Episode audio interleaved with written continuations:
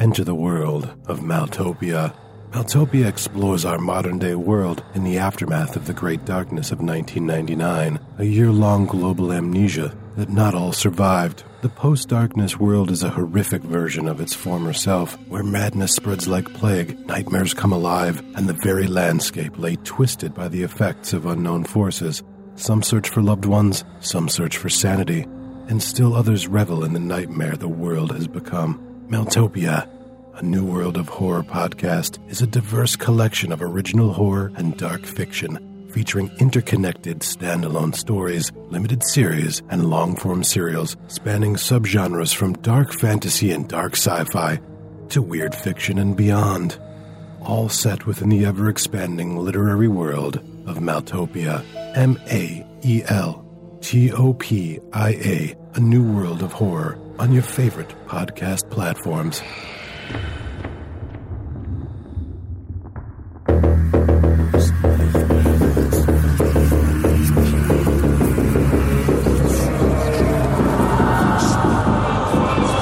This is 25 Years of Vampire the Masquerade, a retrospective podcast. Brought to you by UtilityMuffinLabs.com. Welcome to the Dark Ages.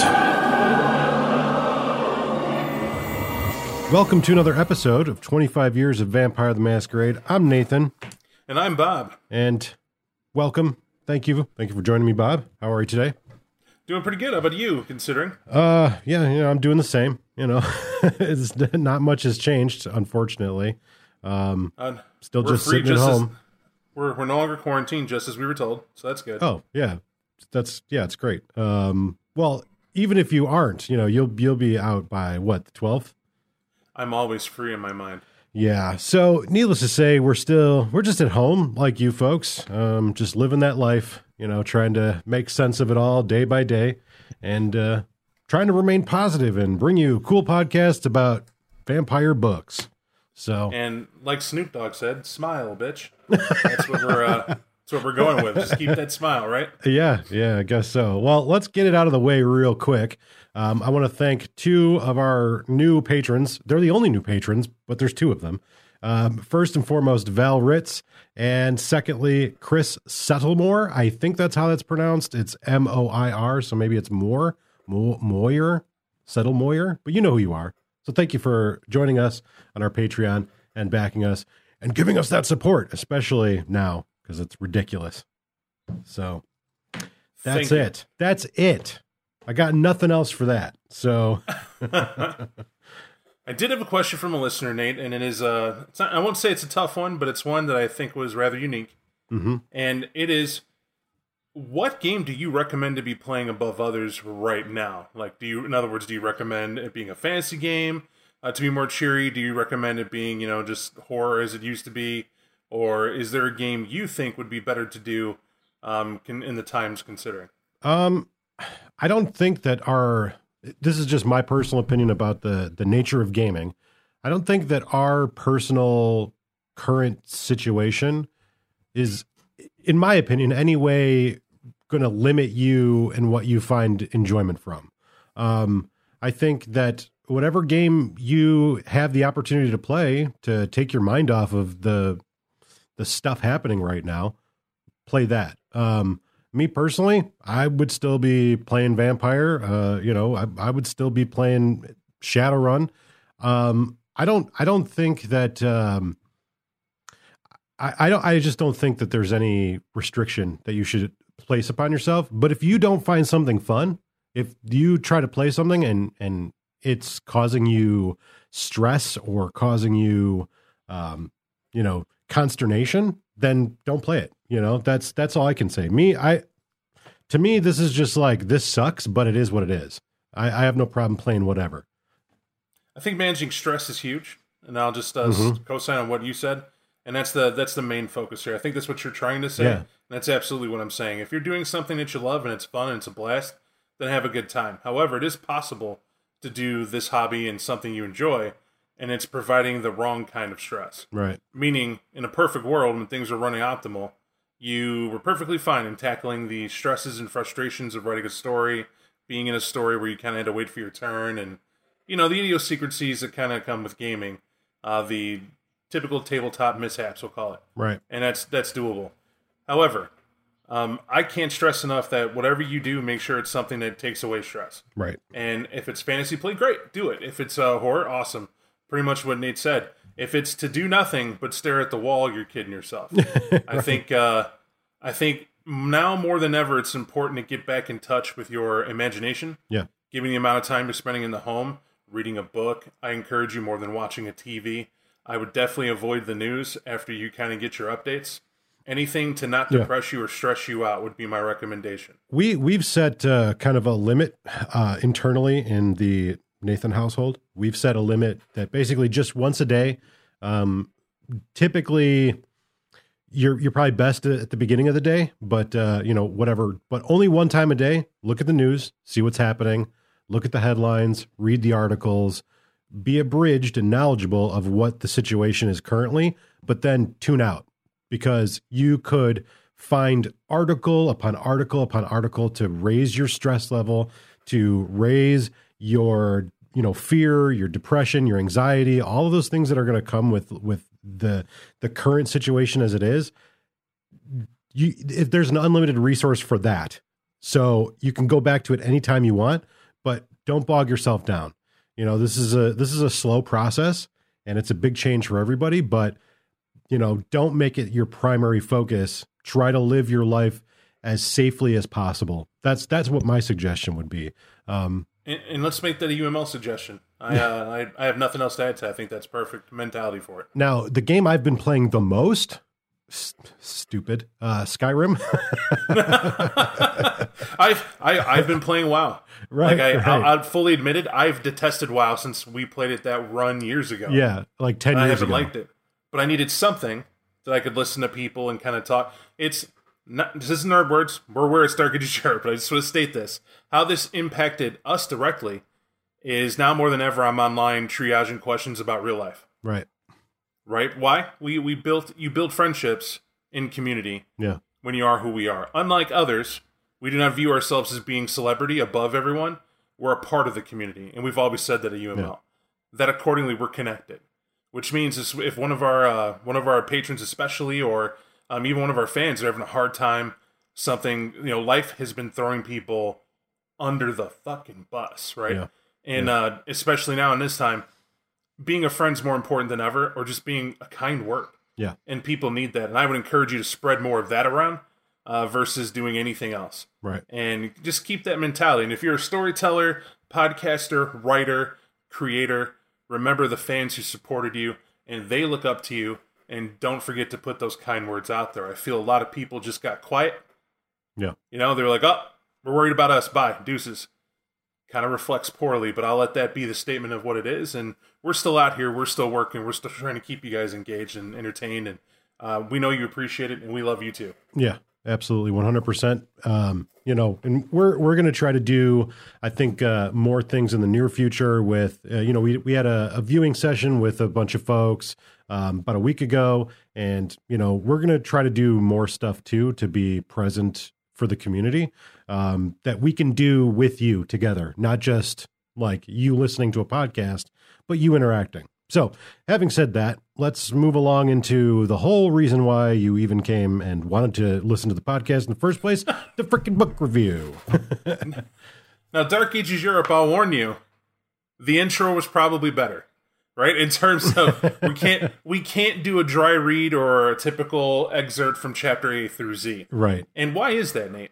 Well, so all right. Um, let me take this back into a little bit of the Wayback Machine. And for those of you that have been listening to us a long time, you may have remembered we interviewed. We've interviewed a couple of people, but um, specifically, we interviewed Justin Achilli, and we kind of talked about you know the evolution of gaming books um, released by this company by White Wolf, and just kind of like what that was and what these books came to look like. And he had kind of mentioned like, could you imagine putting out a book that had no stats, that had no gameplay mechanical material in it. And we were kind of like, oh, yeah, that'd be pretty cool. Uh, yeah, that's what this book is. this book doesn't have gameplay mechanics and material in it, which for some people listening, maybe that's great. Maybe that's awesome. But you come to learn real quick when you open a book like this. You need those pieces, those game mechanic pieces to break up some of the I don't know, monotony of the book.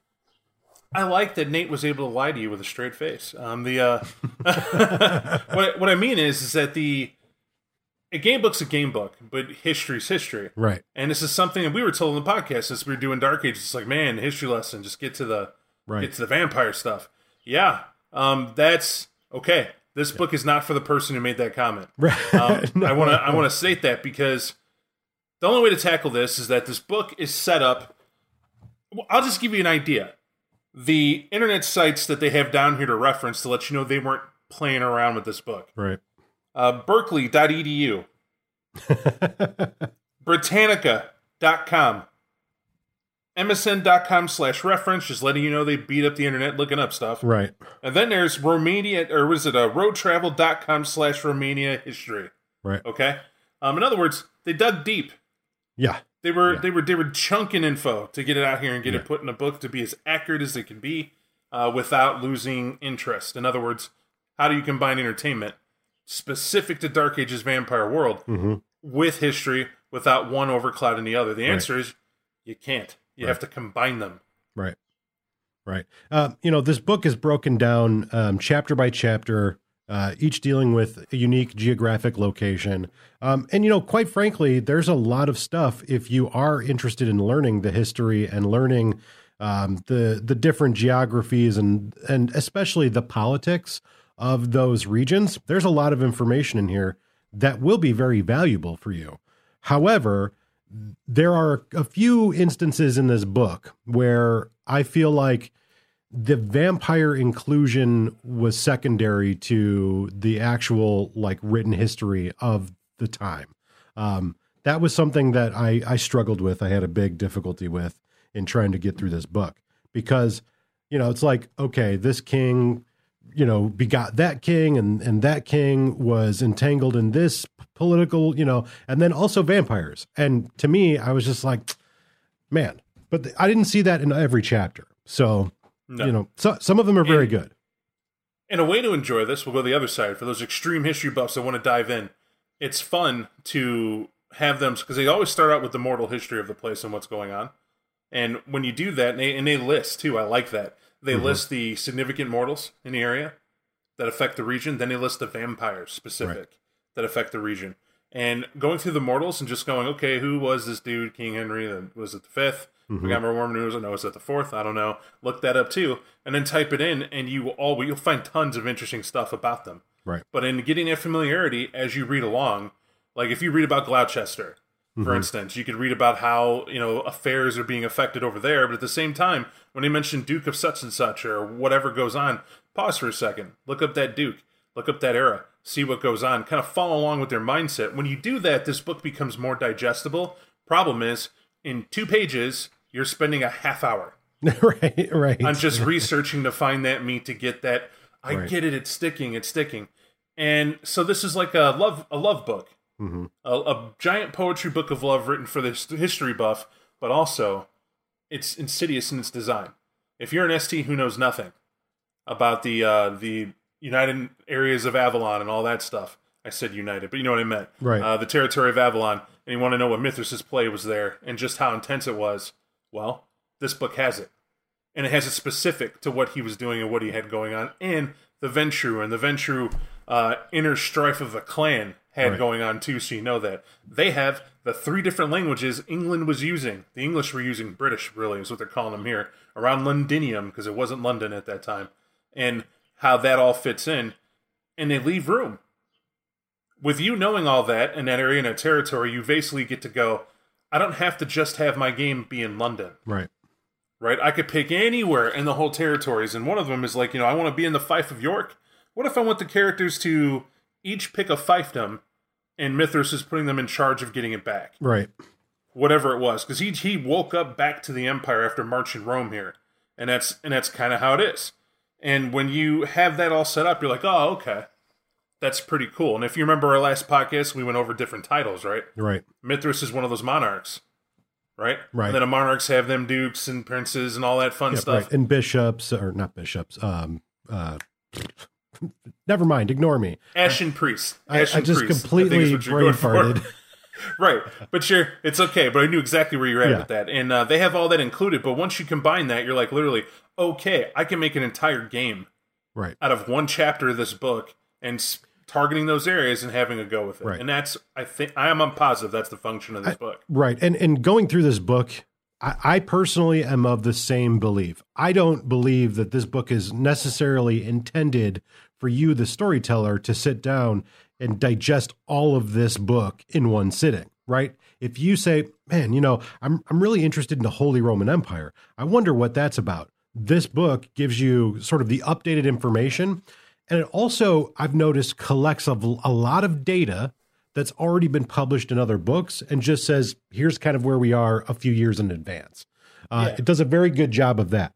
But I, I got to say, I think that this first chapter about London, about um, you know the the British Isles, the the barony of Avalon, however you want to refer to it as, I think this is really good. But it really does tell the story of Mithras and of his domination of the British Isles and what that means, what that's like in the Dark Ages. And for And- that, I think it's good. And when we say domination, I always want to challenge it. Yeah, because it's Because not. the- it's, it is, but it isn't. It is not a domination, right? It's what he had went to torpor.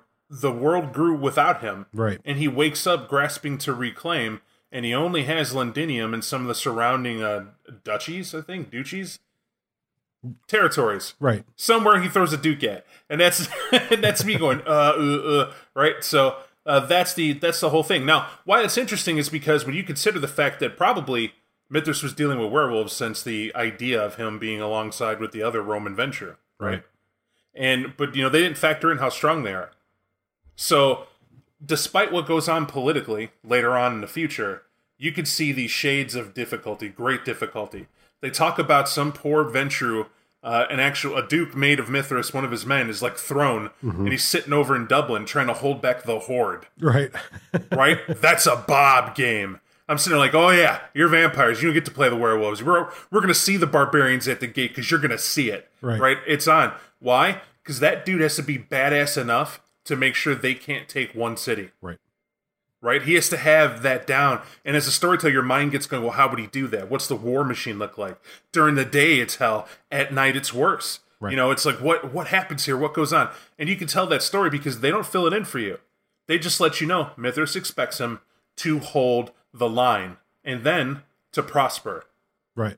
He is the war god. Right. Mithras is the war god. He is not someone who is uh he's uh, a typical Ventrue lord. I send you over here. I send you. No, Right, That's right. the clan is a the clan has a problem with him because he isn't that guy. He's the dude who said, "I am the cult of the bull god. I am the hmm. god of war. I say my name and people take a knee and monarchs are killed. Hence, I stay to to the hidden imagination of man because he would impact it, right? Right. And that's awesome when you think about it. However, then you go, dude's just a vampire.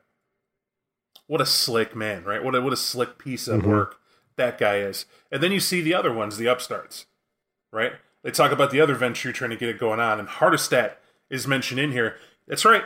Founder of the Camarilla, Hardestadt is mentioned how he's hustling and bustling, trying to get it handled, uh, coming out of Germany, Right. right.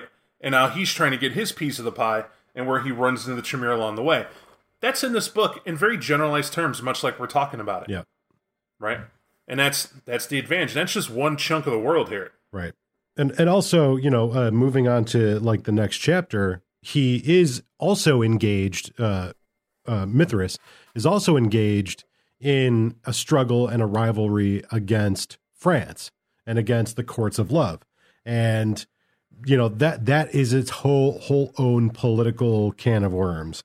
Um, and honestly, I got to admit up front, I, I was just kind of bored by this chapter. Like, you know, no offense to anybody who wrote it. It's it's very detailed, but this is where it starts to get sort of, for me, ground down too deeply into minutia to really keep my attention. Folks, he's an Nosferatu fan. I expect it. Um, this is a this is a this is the chapter for us as Toreador fans, and really, I'm a vampire fan, but I really felt this is exactly what the clan is, right? And it nails it on the head. Uh, the artistic heyday is the influence of the church and the cathedrals they're making, Right. and the course of love. That's like a thing, right? You know what's going to outlive immortality? art. right. They they know it. They know it, right? Right. And and they get these cathedrals built and commissioned all over the place, right? The queens of the courts of love. As we won't break it down. Why we're not breaking down the courts of love, and and kind of I know Nate, you agree with me on this, but just correct me if you want to get into it. But the reason why we weren't is because it's not as simple. Like when I told you just now, multiple queens, you're thinking what? right.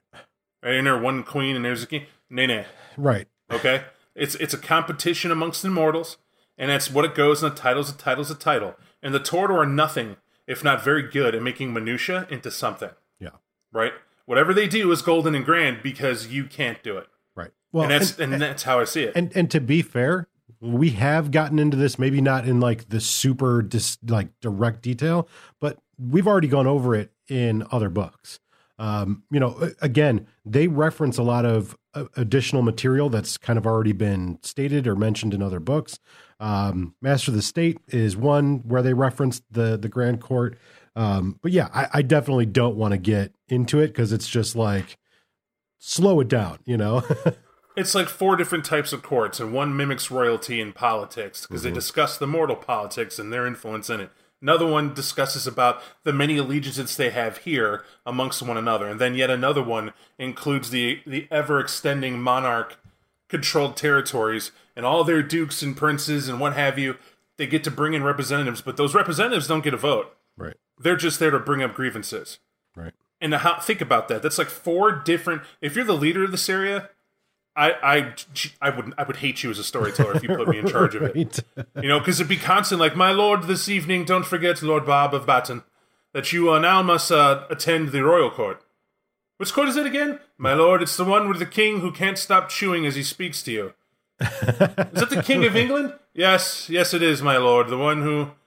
The very same. He's a descendant of yours, my lord. My, he's no descendant of mine. Of course, my lord, not yours. I meant the other lord of who I am bound to. Right. Yes, of course. right? Just sidestep. I could just see that Right. being forever, right? Right. And that's and that's really why we can't. Is it fun? Absolutely. I it, would love it, it can be in the in the right circumstances, sure. but it, it have to be role played. You Right. can't make it a conversation piece because you're not going to get. We're talking the Toreador here, invented in court, where your head tilted to the side with a polite kerchief up by the lip meant something entirely different. Right.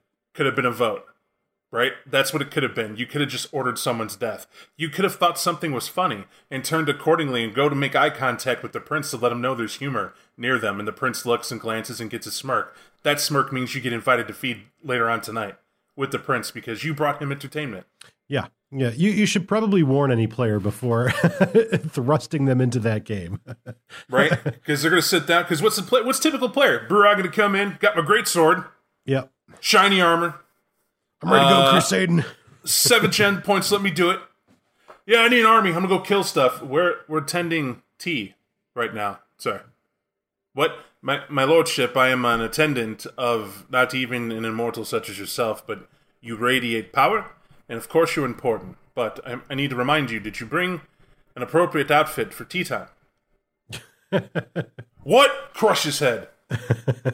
Talk to me. Whose guy is this? Well, apparently now all the sheriffs need to come talk. What do you mean sheriffs? Yeah, there's multiple because because of people like you and well, I haven't even seen a vampire. Right, we need to make a new character. Like avoid that. right. Just avoid that. This is this is kind of the day when that's like kill him. All right, you said this chapter is boring. Other than that, and that's high political. Is long Yeah, and short yeah. of me making us poking fun at it. The Albigensian Crusade. They do not rehash it. Do not skip it. They're not bringing it up to tell you again what it was about. You know what it's about. I think we talked about it no less than five times in the course of us doing podcasts. Yeah. From talking about paths, actual history to now. And in here, it talks about that in a paragraph, and they generalize what's going on because you know what's going on. What they add here is really what this turns into. It starts with the church crusading against the Albigensians and the Cathars. What it turns into is a land grab. Mm-hmm. This area is so rich with land and farmland and trade, and the most remarkable thing that the church used against them to solidify they should be, you know, hunted down and killed, they weren't affected by a plague or famine. Right. Now, why why is that? We know they were practicing vegetarians. They didn't deal much with meat. With today's cleanly practices, we could deal with meat and all that, and not have to worry about that. But we're talking was it twelve twenty seven or twelve thirty? I think it 12:30, referred to yeah, now. basically. Um, let's let's just say you don't want to high five nobody back then and have a have a sandwich, right? Let's just make that be what it is. So, all right. So, but veggies, okay. We're, we're back here dealing with that, and folks have that going on. And despite that, though, you had Lord Mucky Muck, uh, Night Lord from somewhere else, who says there's no one to defend that land if they're killing him. Mm-hmm. Well, I will come in and I will take this estate. Lo and behold, when you get there, there's another guy who had the same thought. And guess what you're doing? You're having a mini mock fight, one of those things we talked about, where two two knightly lords, two lords of land, will meet in the middle to battle over who's going to control a part of land, and the greater lord wins as they have at it, and a whole bunch can come from it. Right. Right. We've, we've already talked about how that might go, but that's going on amidst a backdrop of where the church is trying to say they dictate who's going to get what land because they came and got rid of the evil, and the king saying, no, that land now falls under me, and I will determine who's going to be there. And what are these lords doing? Right? It's it's really it's not lawless. It's chaotic. And it talks about here how as the mortals are shuffling politically to fight that war and actually fight that war, you have one vampire here who, by the way, is a badass. It's Esclairmonde, Queen Esclairmonde mm-hmm. of uh, Clan Toreador. You never hear about her, right? Yeah. And it's I don't know why they didn't put focus on this chick. And I and I hate saying like she's just this chick, but she's one of these queens who lived through a very dark time when she was immortal, got embraced from it. She was embraced during war and mm-hmm. comes out and she revitalizes the area and tricks everybody.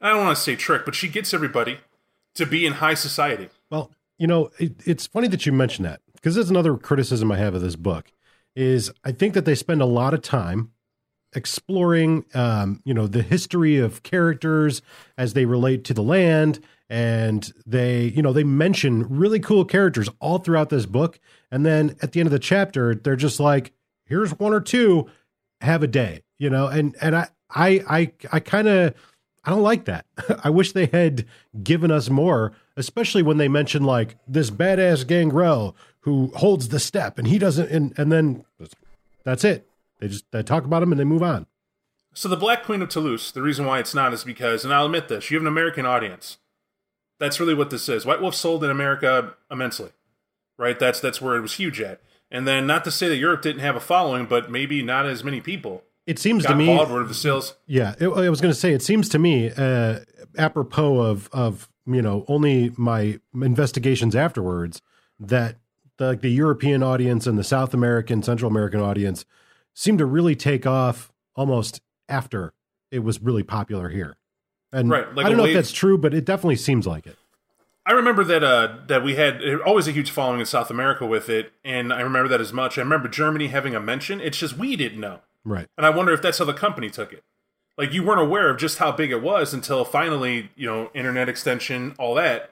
Because you got to remember, it's nineties, really. Right. We were printing books and what by letter. They used to have to write into White Wolf. Right. okay, right. by snail mail. Right. All right. That's the company we're dealing with. So yeah, it took time. But when it did though, you got to wonder. So okay, so now we have Esclairmonde, the black the black queen of France and how that's awesome and, or, and, and all that and that's great. And Bobby say it's cool, Nate you say it's awesome. But why there's so little is because they went with characters they felt would be most popular. That everybody went, aha, okay. Mm-hmm. And I think what goes on here is that the destiny of these characters they point out. They do this in the beginning of the book, and I enjoyed reading it. it says right off the bat, hey, if you're looking for a chapter on Destiny, we removed it. We're not telling you what to do with these characters because right. these characters are good. Right. They're in the book. It's your game. If you want, and, and they highlight it that way. And I think all of you need that. I think everybody needs that. Yeah. You need to take the binky out your mouth and finish your own story.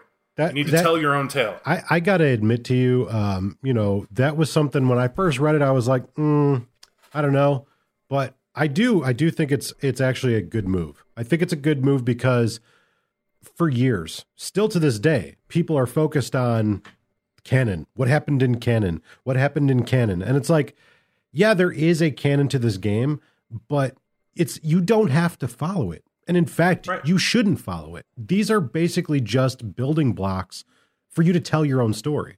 And and I think it's one thing that they tried to emphasize in so many books that people just didn't take to heart which was like, I don't need to follow what you're doing. There's no right or wrong way to do this. Of course you can, but it's tell your story. It's designed for you to tell your story with the characters already made. That's it. I agree. And I think that's what how you need to see. That's how this book tells you. You finally have it in a book to instruct you how to use it. That's in here.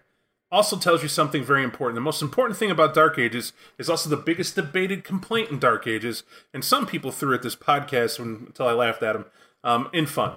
Uh, they were like, "You guys don't know dates, and you don't get the dates right." Nah, we sure don't. Nope. We also don't have a master's degree in history. Yeah, don't care to either. Okay, right? It's not going to happen. There's a lovely timeline online, Encyclopedia Vampirica. Right. You could use those too. BJD does a wonderful thing in lining stuff up if you need it. Want to learn about Nod? Get the book of Nod. Want to learn more? Use your imagination, right? Rinse, repeat. There's tons of stuff you can learn to read, to do, whatever, but we're not trying to give you a historical lesson.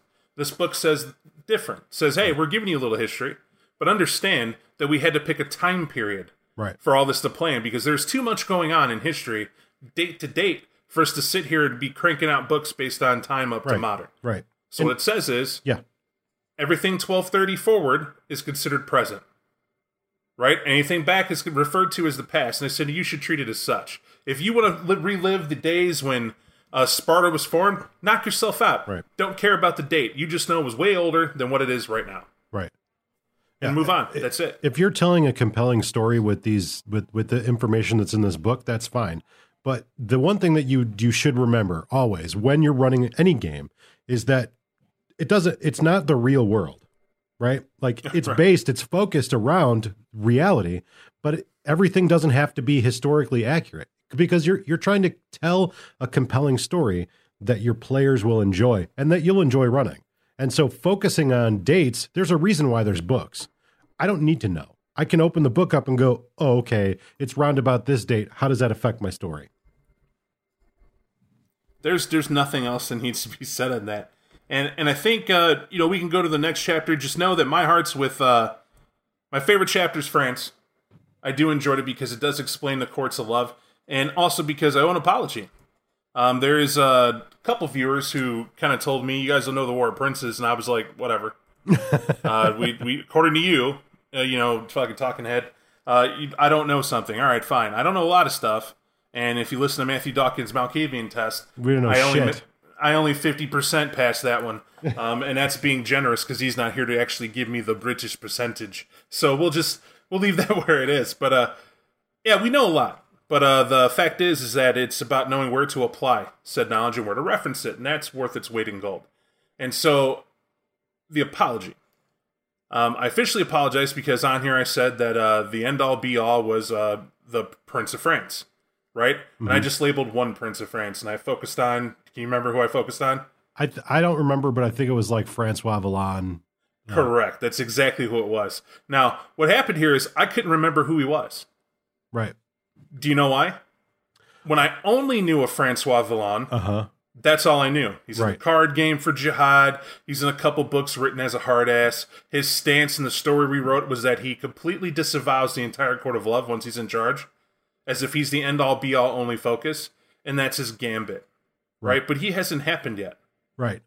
Right now, he's probably pouring blood tea for one of these guys in this book, if he's lucky. Right? Right. He's not. He's nowhere near the survivor of the revolution that's coming, and that's important to note. So for that, I officially apologize. Um, if only because it wasn't that I gave out defining information of Fr- Francois Vallon. I had said is when I get to it, um, if it prove if I'm proving incorrect, I will apologize. Mm-hmm. And that's that's my assumption. Is that and absolutely, I owe an apology. It is way more in depth, way more Toreador, and way more cool. And I would challenge you all that if you are, uh, Toreador are just pretty people who sit around and just don't matter and blah blah blah. Do yourself a favor, get this book. Go ahead and read the uh, the French section. Right. Run a game or two in one of these courts. Test out how Toreador you actually know and are, and truly enjoy what that's about because it is the Toreador clan that gives the Ventrue its cool when it comes to court. All the Ventrue were were warlords. They were Right. warlords who like the finer things in life. They could demand and enforce it. The Toreador are the heart of the people with trends and morality that bring it in to what vampire is. Really, those two clans are the ones people think about when you think of the Camarilla, the Masquerade, and all that. Um, the rest are just sort of the disturbing cousins they have to deal with from time to time. And and I hate to put it so bland, but that's how I like to feel that these chapters read off. Um, Right. And that's it. That's it. That's all I got to say in France. All right. So moving right along uh, to the Holy Roman Empire. Um, the Holy Roman Empire, I, I learned something new. I always thought it was just uh, Italy. It turns out it's not. Turns out it's not at all. so um, yeah, this was a, this was a very educational chapter for me. Um, clearly, I didn't uh, study like ancient geography in uh, in history class or whatever, but uh, um, yeah, it it is the the papal state uh, essentially, um, and very very educational. Um, like I said, from a perspective of just like the mortals, I didn't know anything really at all about the Holy Roman Empire. Well, there's not much to say about that. Holy Roman Empire is something to uh, read and study upon, especially if you're a fan of Rome and seeing what what it becomes, Yeah. what happens to it, and how far it goes. Um, my favorite, though, I got to say, who's your favorite character out of this chapter that they mentioned? Um, I don't know, but I, I found it very interesting um, reading about uh, Hardestadt and his court, and basically how um, he keeps the court moving um, so that he's harder to pin down. I thought that was very interesting. There's a there's a couple pieces of the pie that come in here. My favorite are is that they mention uh, folks that they have alliances with, right? Mhm. Um, so one of the bigger ones is the Tremere. I, Yeah. I'd argue the biggest because we're dealing with straight up Methuselahs. They Right. tell you the generation of the people they're dealing with, and uh, it's impressive, right? But Vigo the Carpathian is a prince that's in here. He's on page seventy six. You might they they note him as a notable Cainite. They call him by his favorite nickname, Lotharius. Um, but uh, however, if you look at the photo, it's Vigo. It's Vigo the Carpathian. Right. Okay. Yeah. Childe of Etrius. Yeah. right? I I adore it. The art is great, and I didn't bother to look what date was what for who, but it has to be the inspiration of. I mean, it's very much. Lotharius is trying hard to convince you he's dark and brooding, right. and he does a grand good job in that photo. But the great person is is the Roman relic, Julia Antasia, and it's the Ventrue Elder. What you don't know is, is that you might be wondering why the in the Ventrue clan the heart and soul is fought so strongly with them, and it's part of your decor uh, to hold have a human center. It is this woman. She never lets the ideal of Rome fall. Rome brought civilization from the barbarians. Okay, they forced it on everyone. Civility came at the tip of their spear, and that's and that's what they did. And it's very much at the heart of who she is.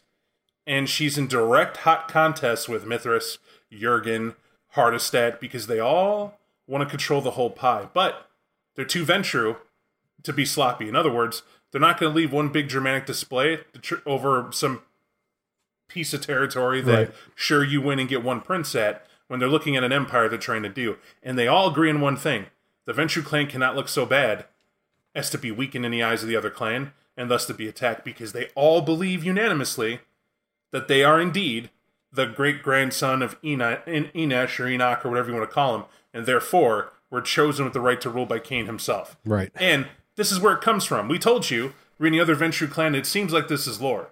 It seems like this is fable, like this isn't real, but it's in the Book of Nod. I'm gonna put it to you this way: was in the Book of Nine. Yeah, yeah. Whoever wrote it, blah blah blah. Okay, fine. It's in every Ventrue clan book. Yeah, but you know it comes from the Ventrue who could have. Da, da, da, da. Right. Okay. Mithras believes it. All right. Hardestadt believes it. Okay. Well, that's all the Ventrue clan you know that I just mentioned, whether it's Dark Ages or modern. By the way, Antasia believes it. Who? Read. Carmilla believed it. Who? Look up Sparta. Like we got we got it coming from everywhere. So if everyone, including the descendants and the clan and whatever, hmm, is it true? Right. I'll tell you what. The beauty of it is, even if it isn't, everyone that you could possibly go to say that it's true or false, they're all saying it's true. Right. So it must be true. Oh, also, See how that al- works? also, uh, you know, I just thought it was interesting. I forgot to mention this.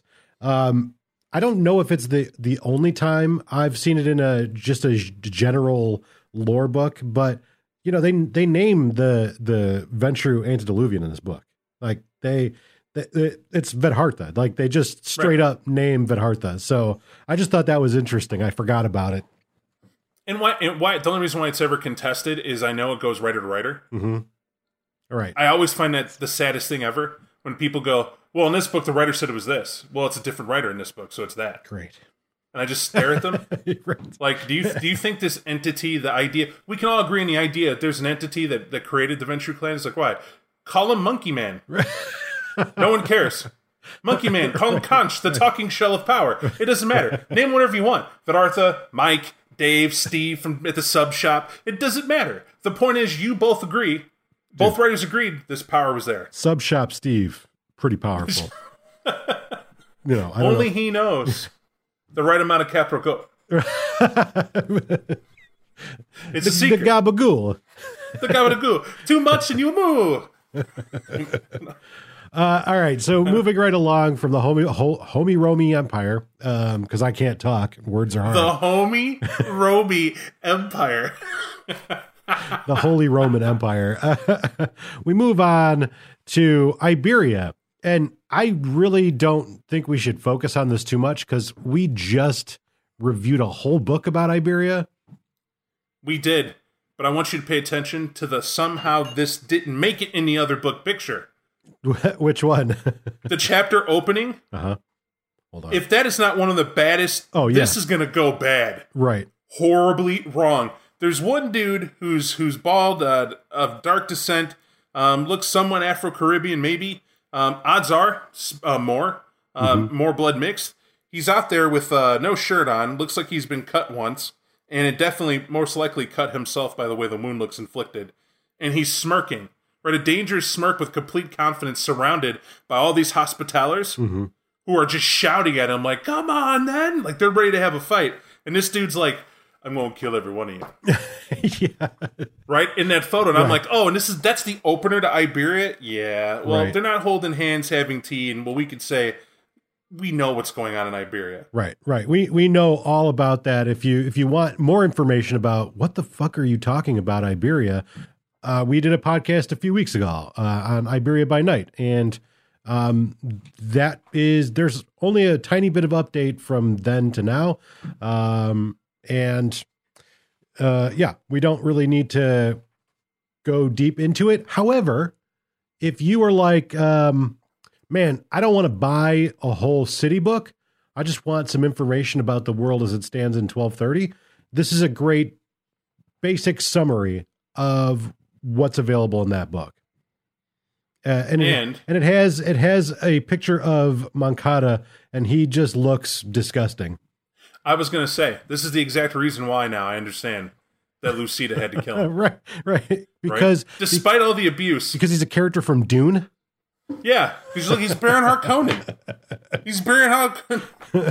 Lucita, Lucita, he who controls the spice controls Iberia. You know, flying around. right.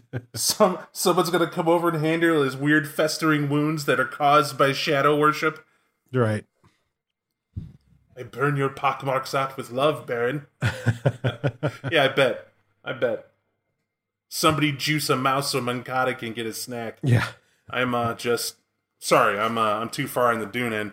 Uh that's uh yes, they have it in here just so you can see what he is and what he's about. Um Italy is mentioned in here, what I like to call the city of roving zombie dead. Um Well, we're going over here zone to zone just to let you know what's in here, but I think at this point we totally get the encryptions. All of Europe more or less is mentioned in here. Yeah. Um, in a generality, just to give you an idea and a taste, with some colorful characters, um, some of the best characters I would say that were never defined fully. Um, they, they give you a full history. Don't don't let me take that away. It's a full history and understanding, but to get flavor down, Yeah. to get that part that maybe you don't feel you have confidence in, this will help you get confidence. Because once you see how they take history, combine it with vampiric history, and use it to totally think up a fake person to put in this time and what they would have had and how it works, that's when it comes alive. That's when you can really feel a character. And I think this book does an excellent job at showing you how that's pieced together. Right. Yeah.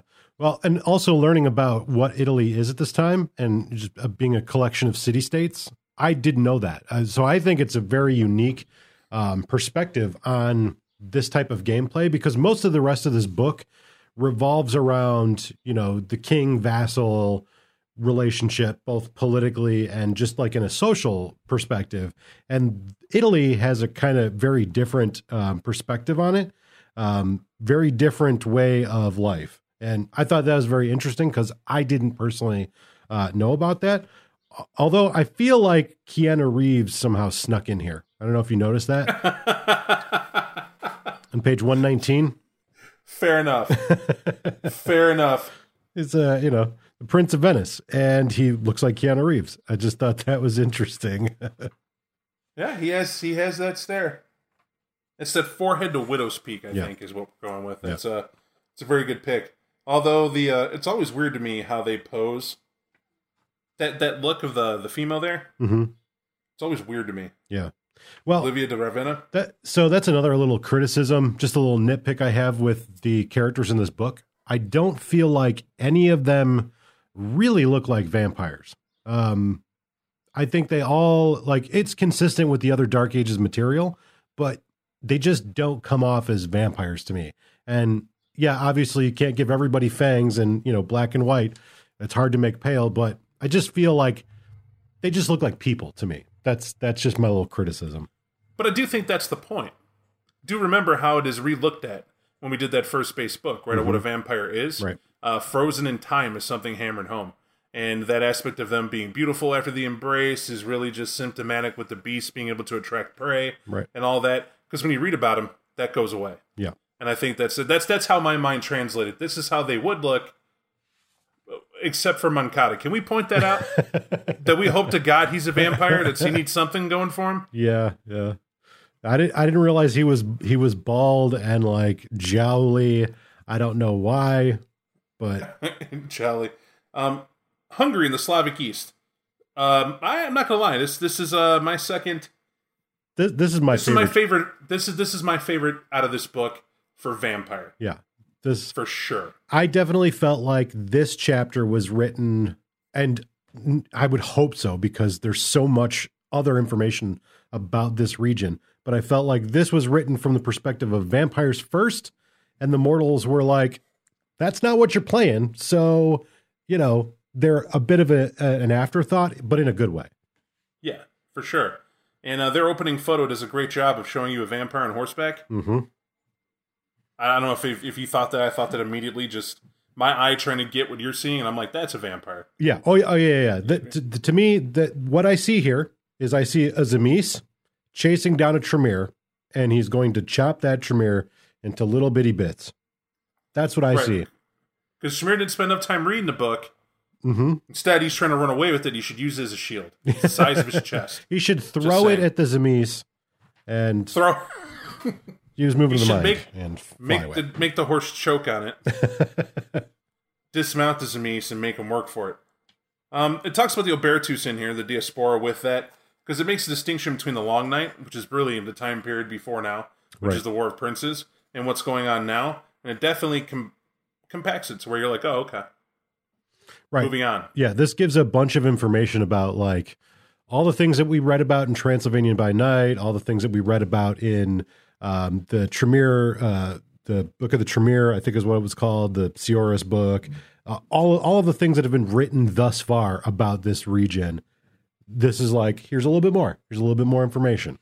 Um, there is a picture in here of a bunch of gargoyles like descending on a castle, and uh, I I was like, oh, screw that, that sucks. Um, and it's talking about how the Tremere for the first time are trying to go on the offensive and less on the defensive.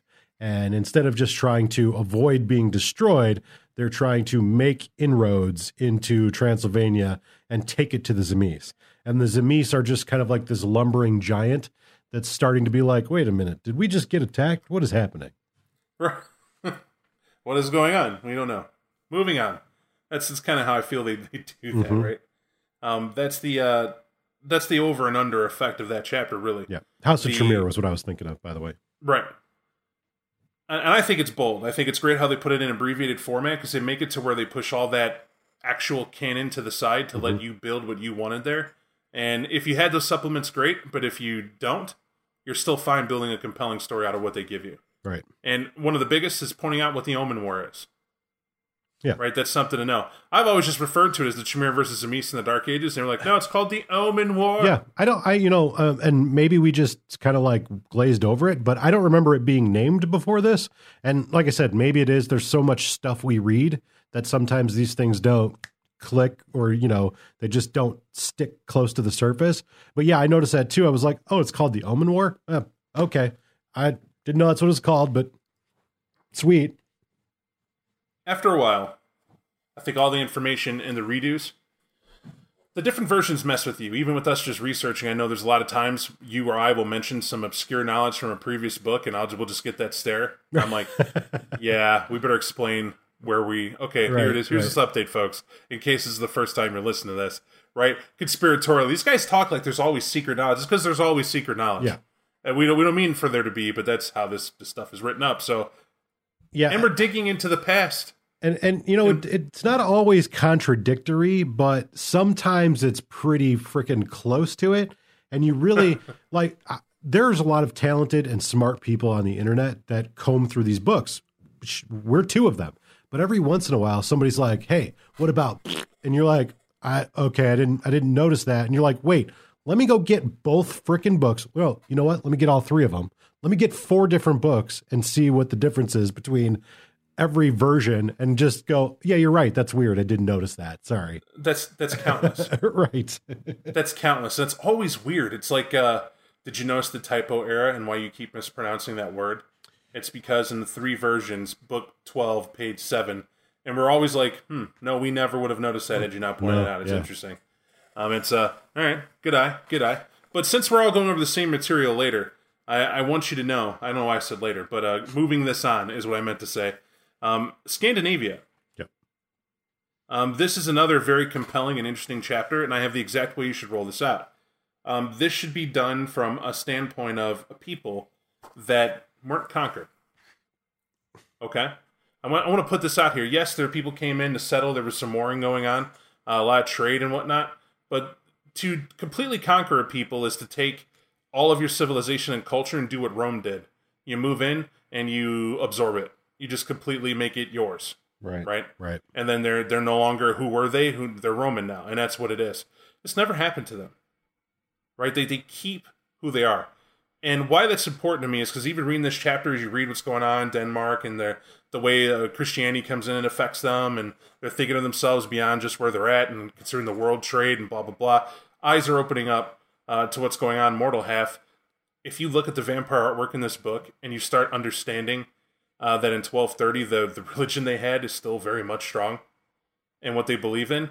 One of the cool effects that I've ever read out of here, or it might be in Wolves of the Sea as well, is where they talk about how uh, they're a gangrel who, when they walk out, the people know that's Thor.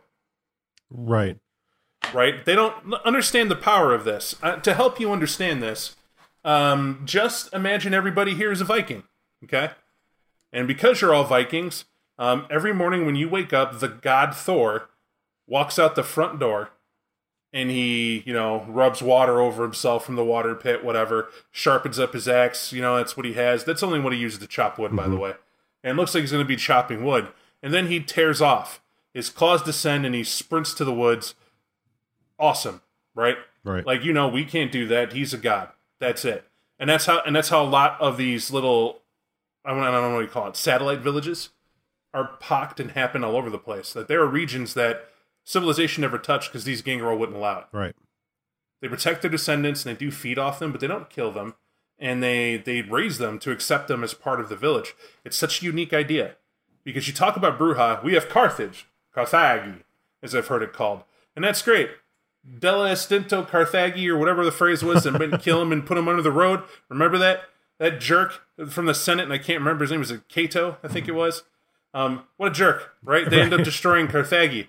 But because there isn't some crazed Viking Norse person out there going, hey, screw you, nobody really wants to come and kill them, Right. right? They're able to have a complete culture that you, the storyteller, can make what that culture is, right? Where they're at. Doesn't have to be Norse. You could be from an area and just be this is the animal god that protects us. Yeah. And we worship him with worship him or her with ice in the morning. And we take the ice and we leave it right here in the hut and let it melt by the fire to let them know by the wet spot that's no doubt going to be on our carpet that we still honor the ways of the old. Right. And then they don't spill our blood because that wet spot's there. Great. I don't know. I'm just pulling it out of thin air. But the point is, is that you could do something very weird and cool, but then update that Yeah. Well, you know, this as it goes on. Th- this chapter um, is definitely sort of the the the pathway to Wolves of the Sea, um, because all the stuff that's mentioned in here is explored in greater detail in that book, and there's a ton of things in here uh, that that sh- that should seem different enough for you know if you're if you're a veteran storyteller, you're with veteran players. This region and a game set in this place, this area, should be different enough so that all of the practices and concepts can be different and sort of re-explore the vampire uh, concept anew without completely diametrically playing something different like you know kindred of the east or you know something of that nature. Although those are there too. Um, but this one like i said you know with uh, the all high you know with the the sort of odin figure of the gangrel and his group of children with the uh, the noah. The Valkyrie, right right? their war There's against a- the the the fenrir the the get of fenris as we know them in modern times Fortinbras, the poor Ventrue who was sent here to subjugate and can't. right Why? Because Jurgen said, eh, we're German, we're badasses, we're knights, we're good, and we came up here and learned what war was.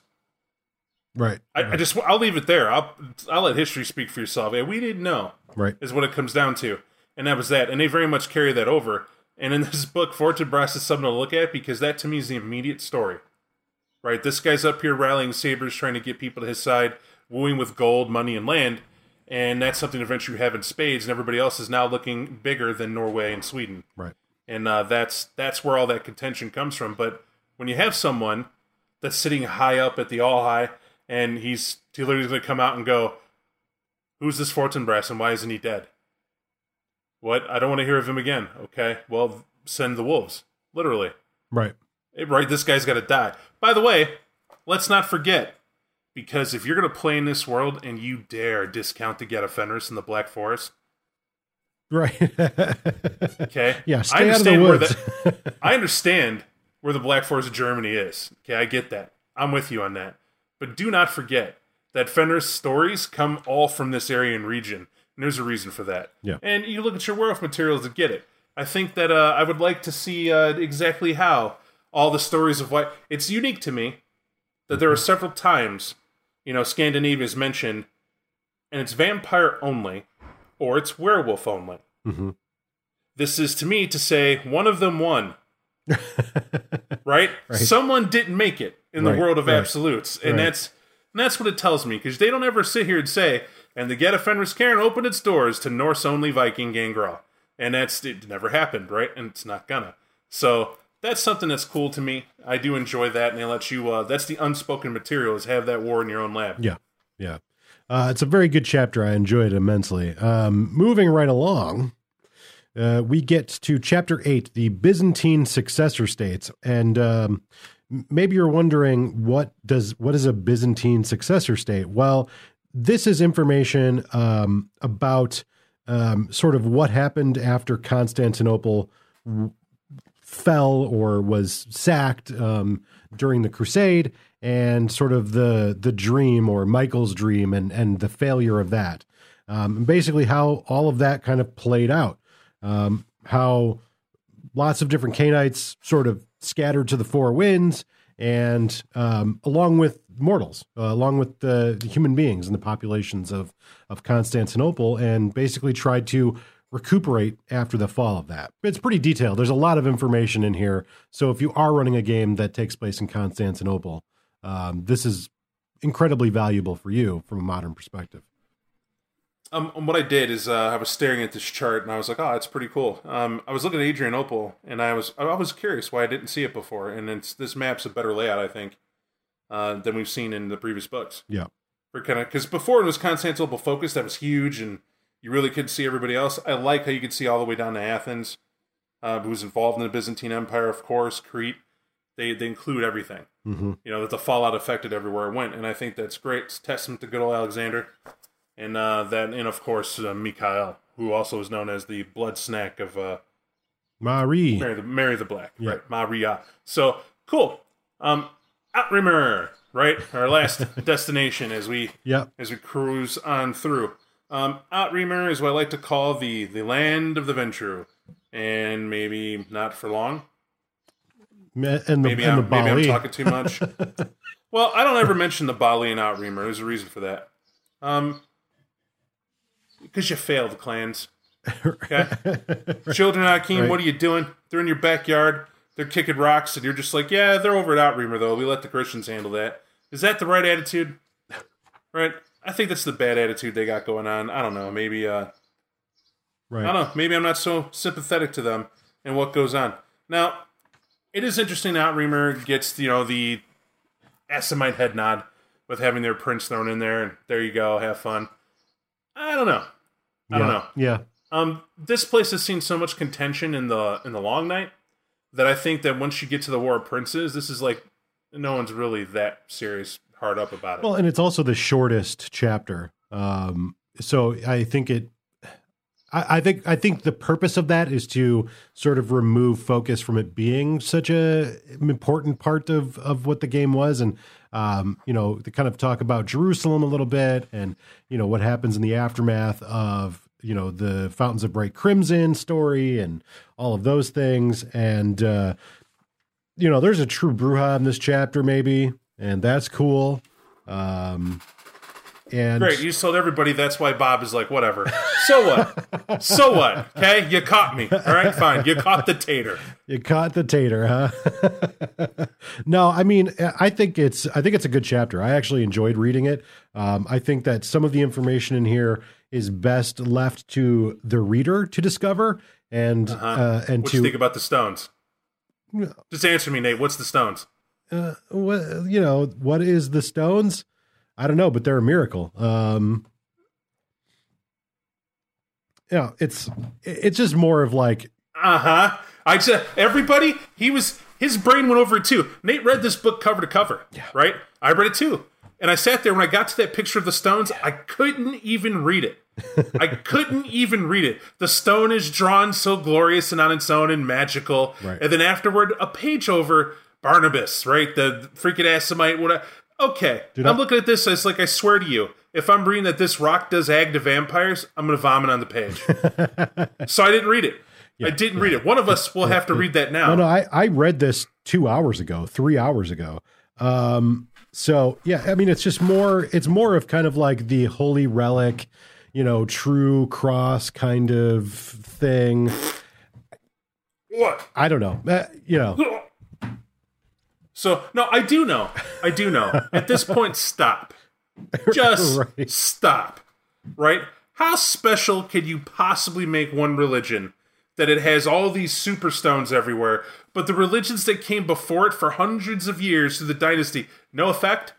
Well, you know, uh, I think mm, honestly, if you want my opinion on that, it's probably just building to what the inevitable end of the game is come Gehenna. I think it's more it's planting seeds for sort of like what they're indicating is the real truth Oh, that you could use the magical stones. if you stand in Mecca, you have to be in Mecca with the magical stones.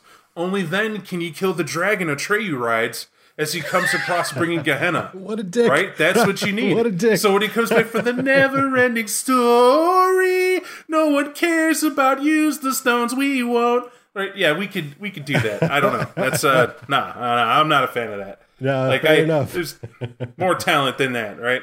Fair enough. Well, if you think where the origin comes from, the cross repels the vampire. It's where this all comes from. Right. Right? Churches weaken or make them feel uncomfortable. They made a distinction to say, eh, don't limit it to the religion. Right. Right? It's to the faith of the people that believe. Right. Okay, cool. Right. There are other religions, Jack, of strong believers. And and that should be a focus. They should get that play. But there's only so many. Oh, this place is a piece of the true cross too.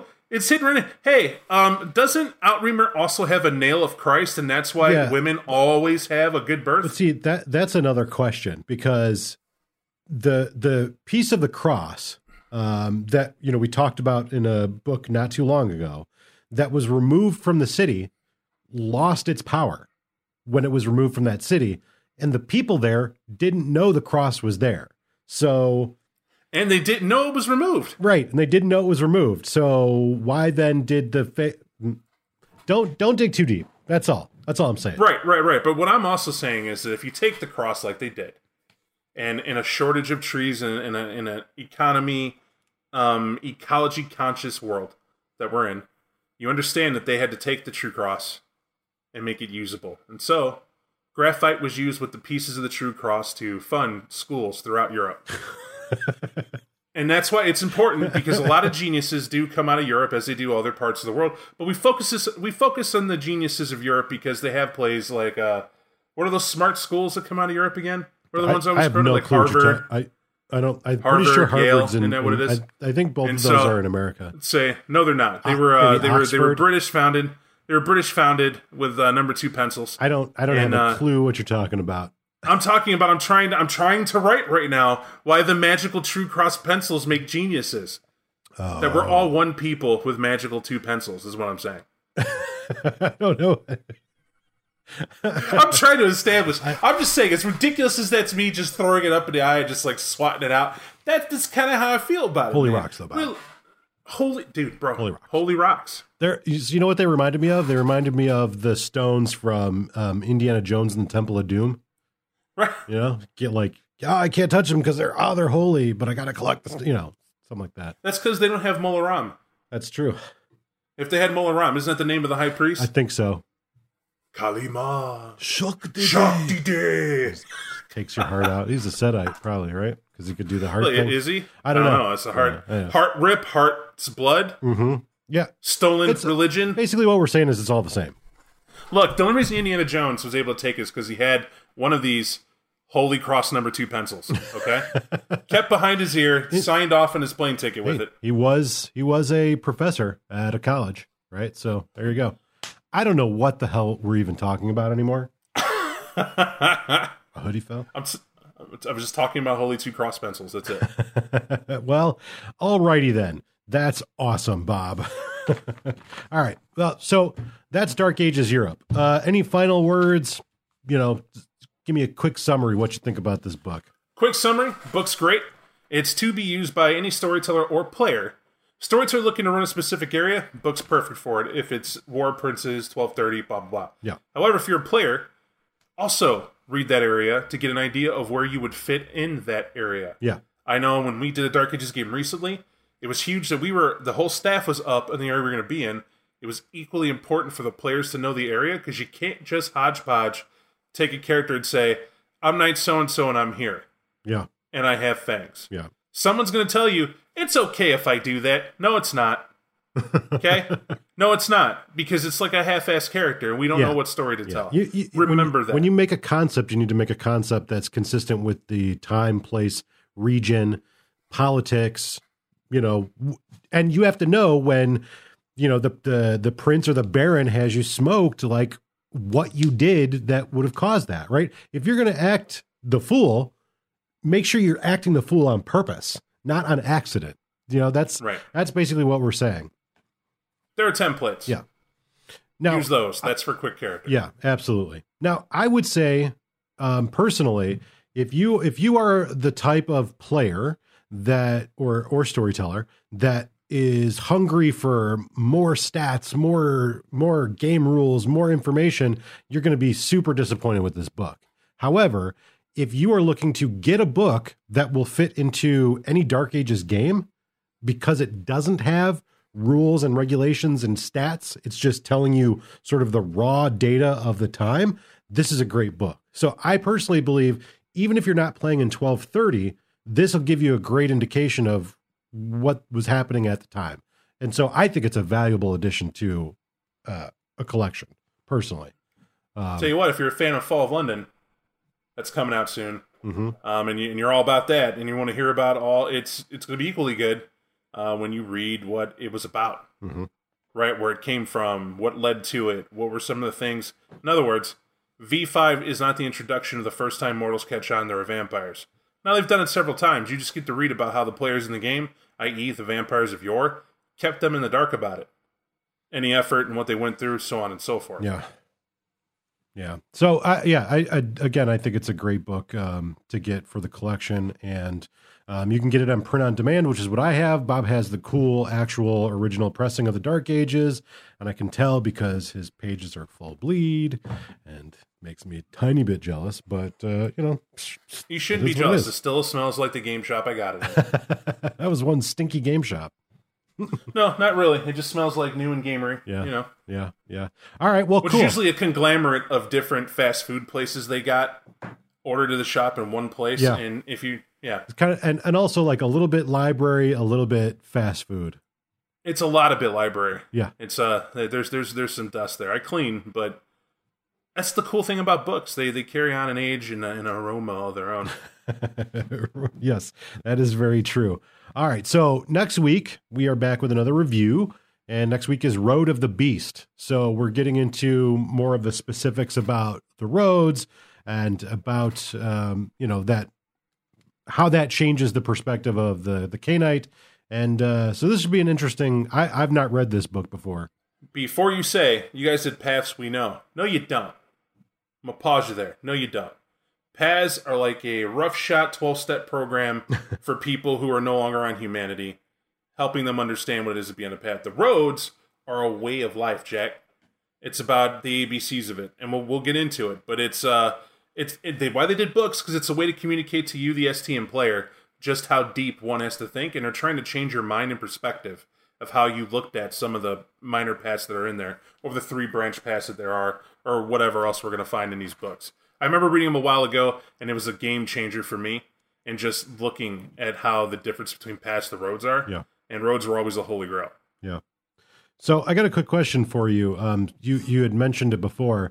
Um, I know you have not received a physical copy of The Fall of London yet, um, but uh, do you have a PDF copy of it? No, not yet. Okay, so um, we got to get Bob a copy of The Fall of London so that we can do a review of it. So um, keep that in mind. It is available now. We'll work something out. Um, you know, there's been Yeah, a it plague. means I got to get it. it. Means I got to get it. yeah, right, right It means I got to get it. we got to get Um, we got to get it for Bob, and then once that happens and Bob's ready to uh, put a timeline to it, we'll do the review. So, what you guys just had right there is Nate grabbed me by the collar and threw me under the bus and told me, Jack, I read it and I have it. Why don't you? No, no, He's no, no, shaking no. his head no. No, no. But I'm interpreting what he said. I actually haven't read it. okay, good. No, good. I thought you did. I, I, read was like, I read like twelve pages of it. I cracked it open, read like twelve pages, and closed it. you guys don't understand. I'm an electronic note taker, so Nate can't tell when I'm piecing off my notes when we do this. Right. But Nate is a physical note taker with the freaking. He's got it out, and I see all the pink highlights and the yellow head. I'm like It's- going, okay, it's- it's a note like at the last end. Don't forget Bob and Bus. They It's meet. it's a, it's Okay, it's so ridiculous because to give you a visual, I'm sitting in front of a Mac computer and there's a mixer over here and I got a second screen and it's all this electronic junk and I'm here with my paper and my paper book. Like doesn't make sense. But that's how I do. You know, that's how I am. That's that. th- This is the system I've devised, but it doesn't say bus anywhere. I was just curious um, whether or Nate's not you not the type of guy who's going to run out and suddenly have to go to a funeral in Chicago. And while he's gone, call back and have someone like myself pay me $10,000 to burn down all the physical notes he has in books so he could turn around and shoot his own video on, on utilitymuffins.com and tell the world how five alligators and all his movie equipment got burnt That's, down in that's one true. shot. I I uh, I back up all my shit, so you know it's it's good. And, and why you do it is because if you're a producer who spent your entire life filming on top of a film, Yeah. and it's all physical film, you'd want to back this up somewhere. You would because if a magnet can fuck up your whole life, maybe you don't have your life in order. That's all I'm saying. I'm, and can we talk about the ridiculousness that not only did you have all this stuff backed up fictitiously Mm-hmm. in this place, but it was connected to the alligator area where all the water is, right. So if anything happened, leakage, why? What you know? What? That's a hell of a gamble. Hey, your life's work right next to the alligator pit. hey, Hmm. you know what? It was the best place they could put the soundproofing. You know. It's I understand. Yeah, Uh, that's uh, that's there. Well, you know, you got to feel bad for some people, and other people you just go, well, kind of saw that coming. And folks, if you get that reference, it's because you are fans, and we appreciate that. If not, um, I won't promote him any more than it's been done. No, no. Uh, but it, it's it's an interesting thing. We'll just leave it at that. Yeah. You all have Netflix. So, um, coming next week, Road to the Beast, coming sometime in the future, uh, The Fall of London, and also uh, they just released uh, officially, so you can print it on demand. So it's, I guess it's a release of the Chicago Folios book. So that's going to be somewhere too. We just don't know what. uh, when that's going to happen. As soon as we do, we'll let you know so you can look forward to that. Um, otherwise, it's just straight dark ages until the end. So, all right, cool. Well, thank you, Bob, as always, for being on the podcast. Uh, it Man, is your podcast as well. So, um, yeah, Dark Ages Europe. Buy it, enjoy it, read it. thank you, everyone. Continue to be safe. Continue to be happy. Continue to listen to podcasts and stay the fuck inside. All right. Plague free and happy. All right. Thank you. We'll talk to you folks next week. Thank you for listening to 25 Years of Vampire the Masquerade. If you like our podcast and you'd like to help support our show, consider backing us at patreon.com forward slash 25 Years of Vampire the Masquerade. We offer reward tiers of additional Patreon only podcasts, t shirts, and personalized gaming experiences. Follow us on Twitter, Facebook, and Instagram, and go to our website, utilitymuffinlabs.com, for links to all of our social media, additional podcasts, and more. If you'd like to chat with us, submit a title for review, promote your gaming related stuff, or anything else you can think of, email me at nathan at utilitymuffinlabs.com. Utility Muffin Labs, consistently rated adequate.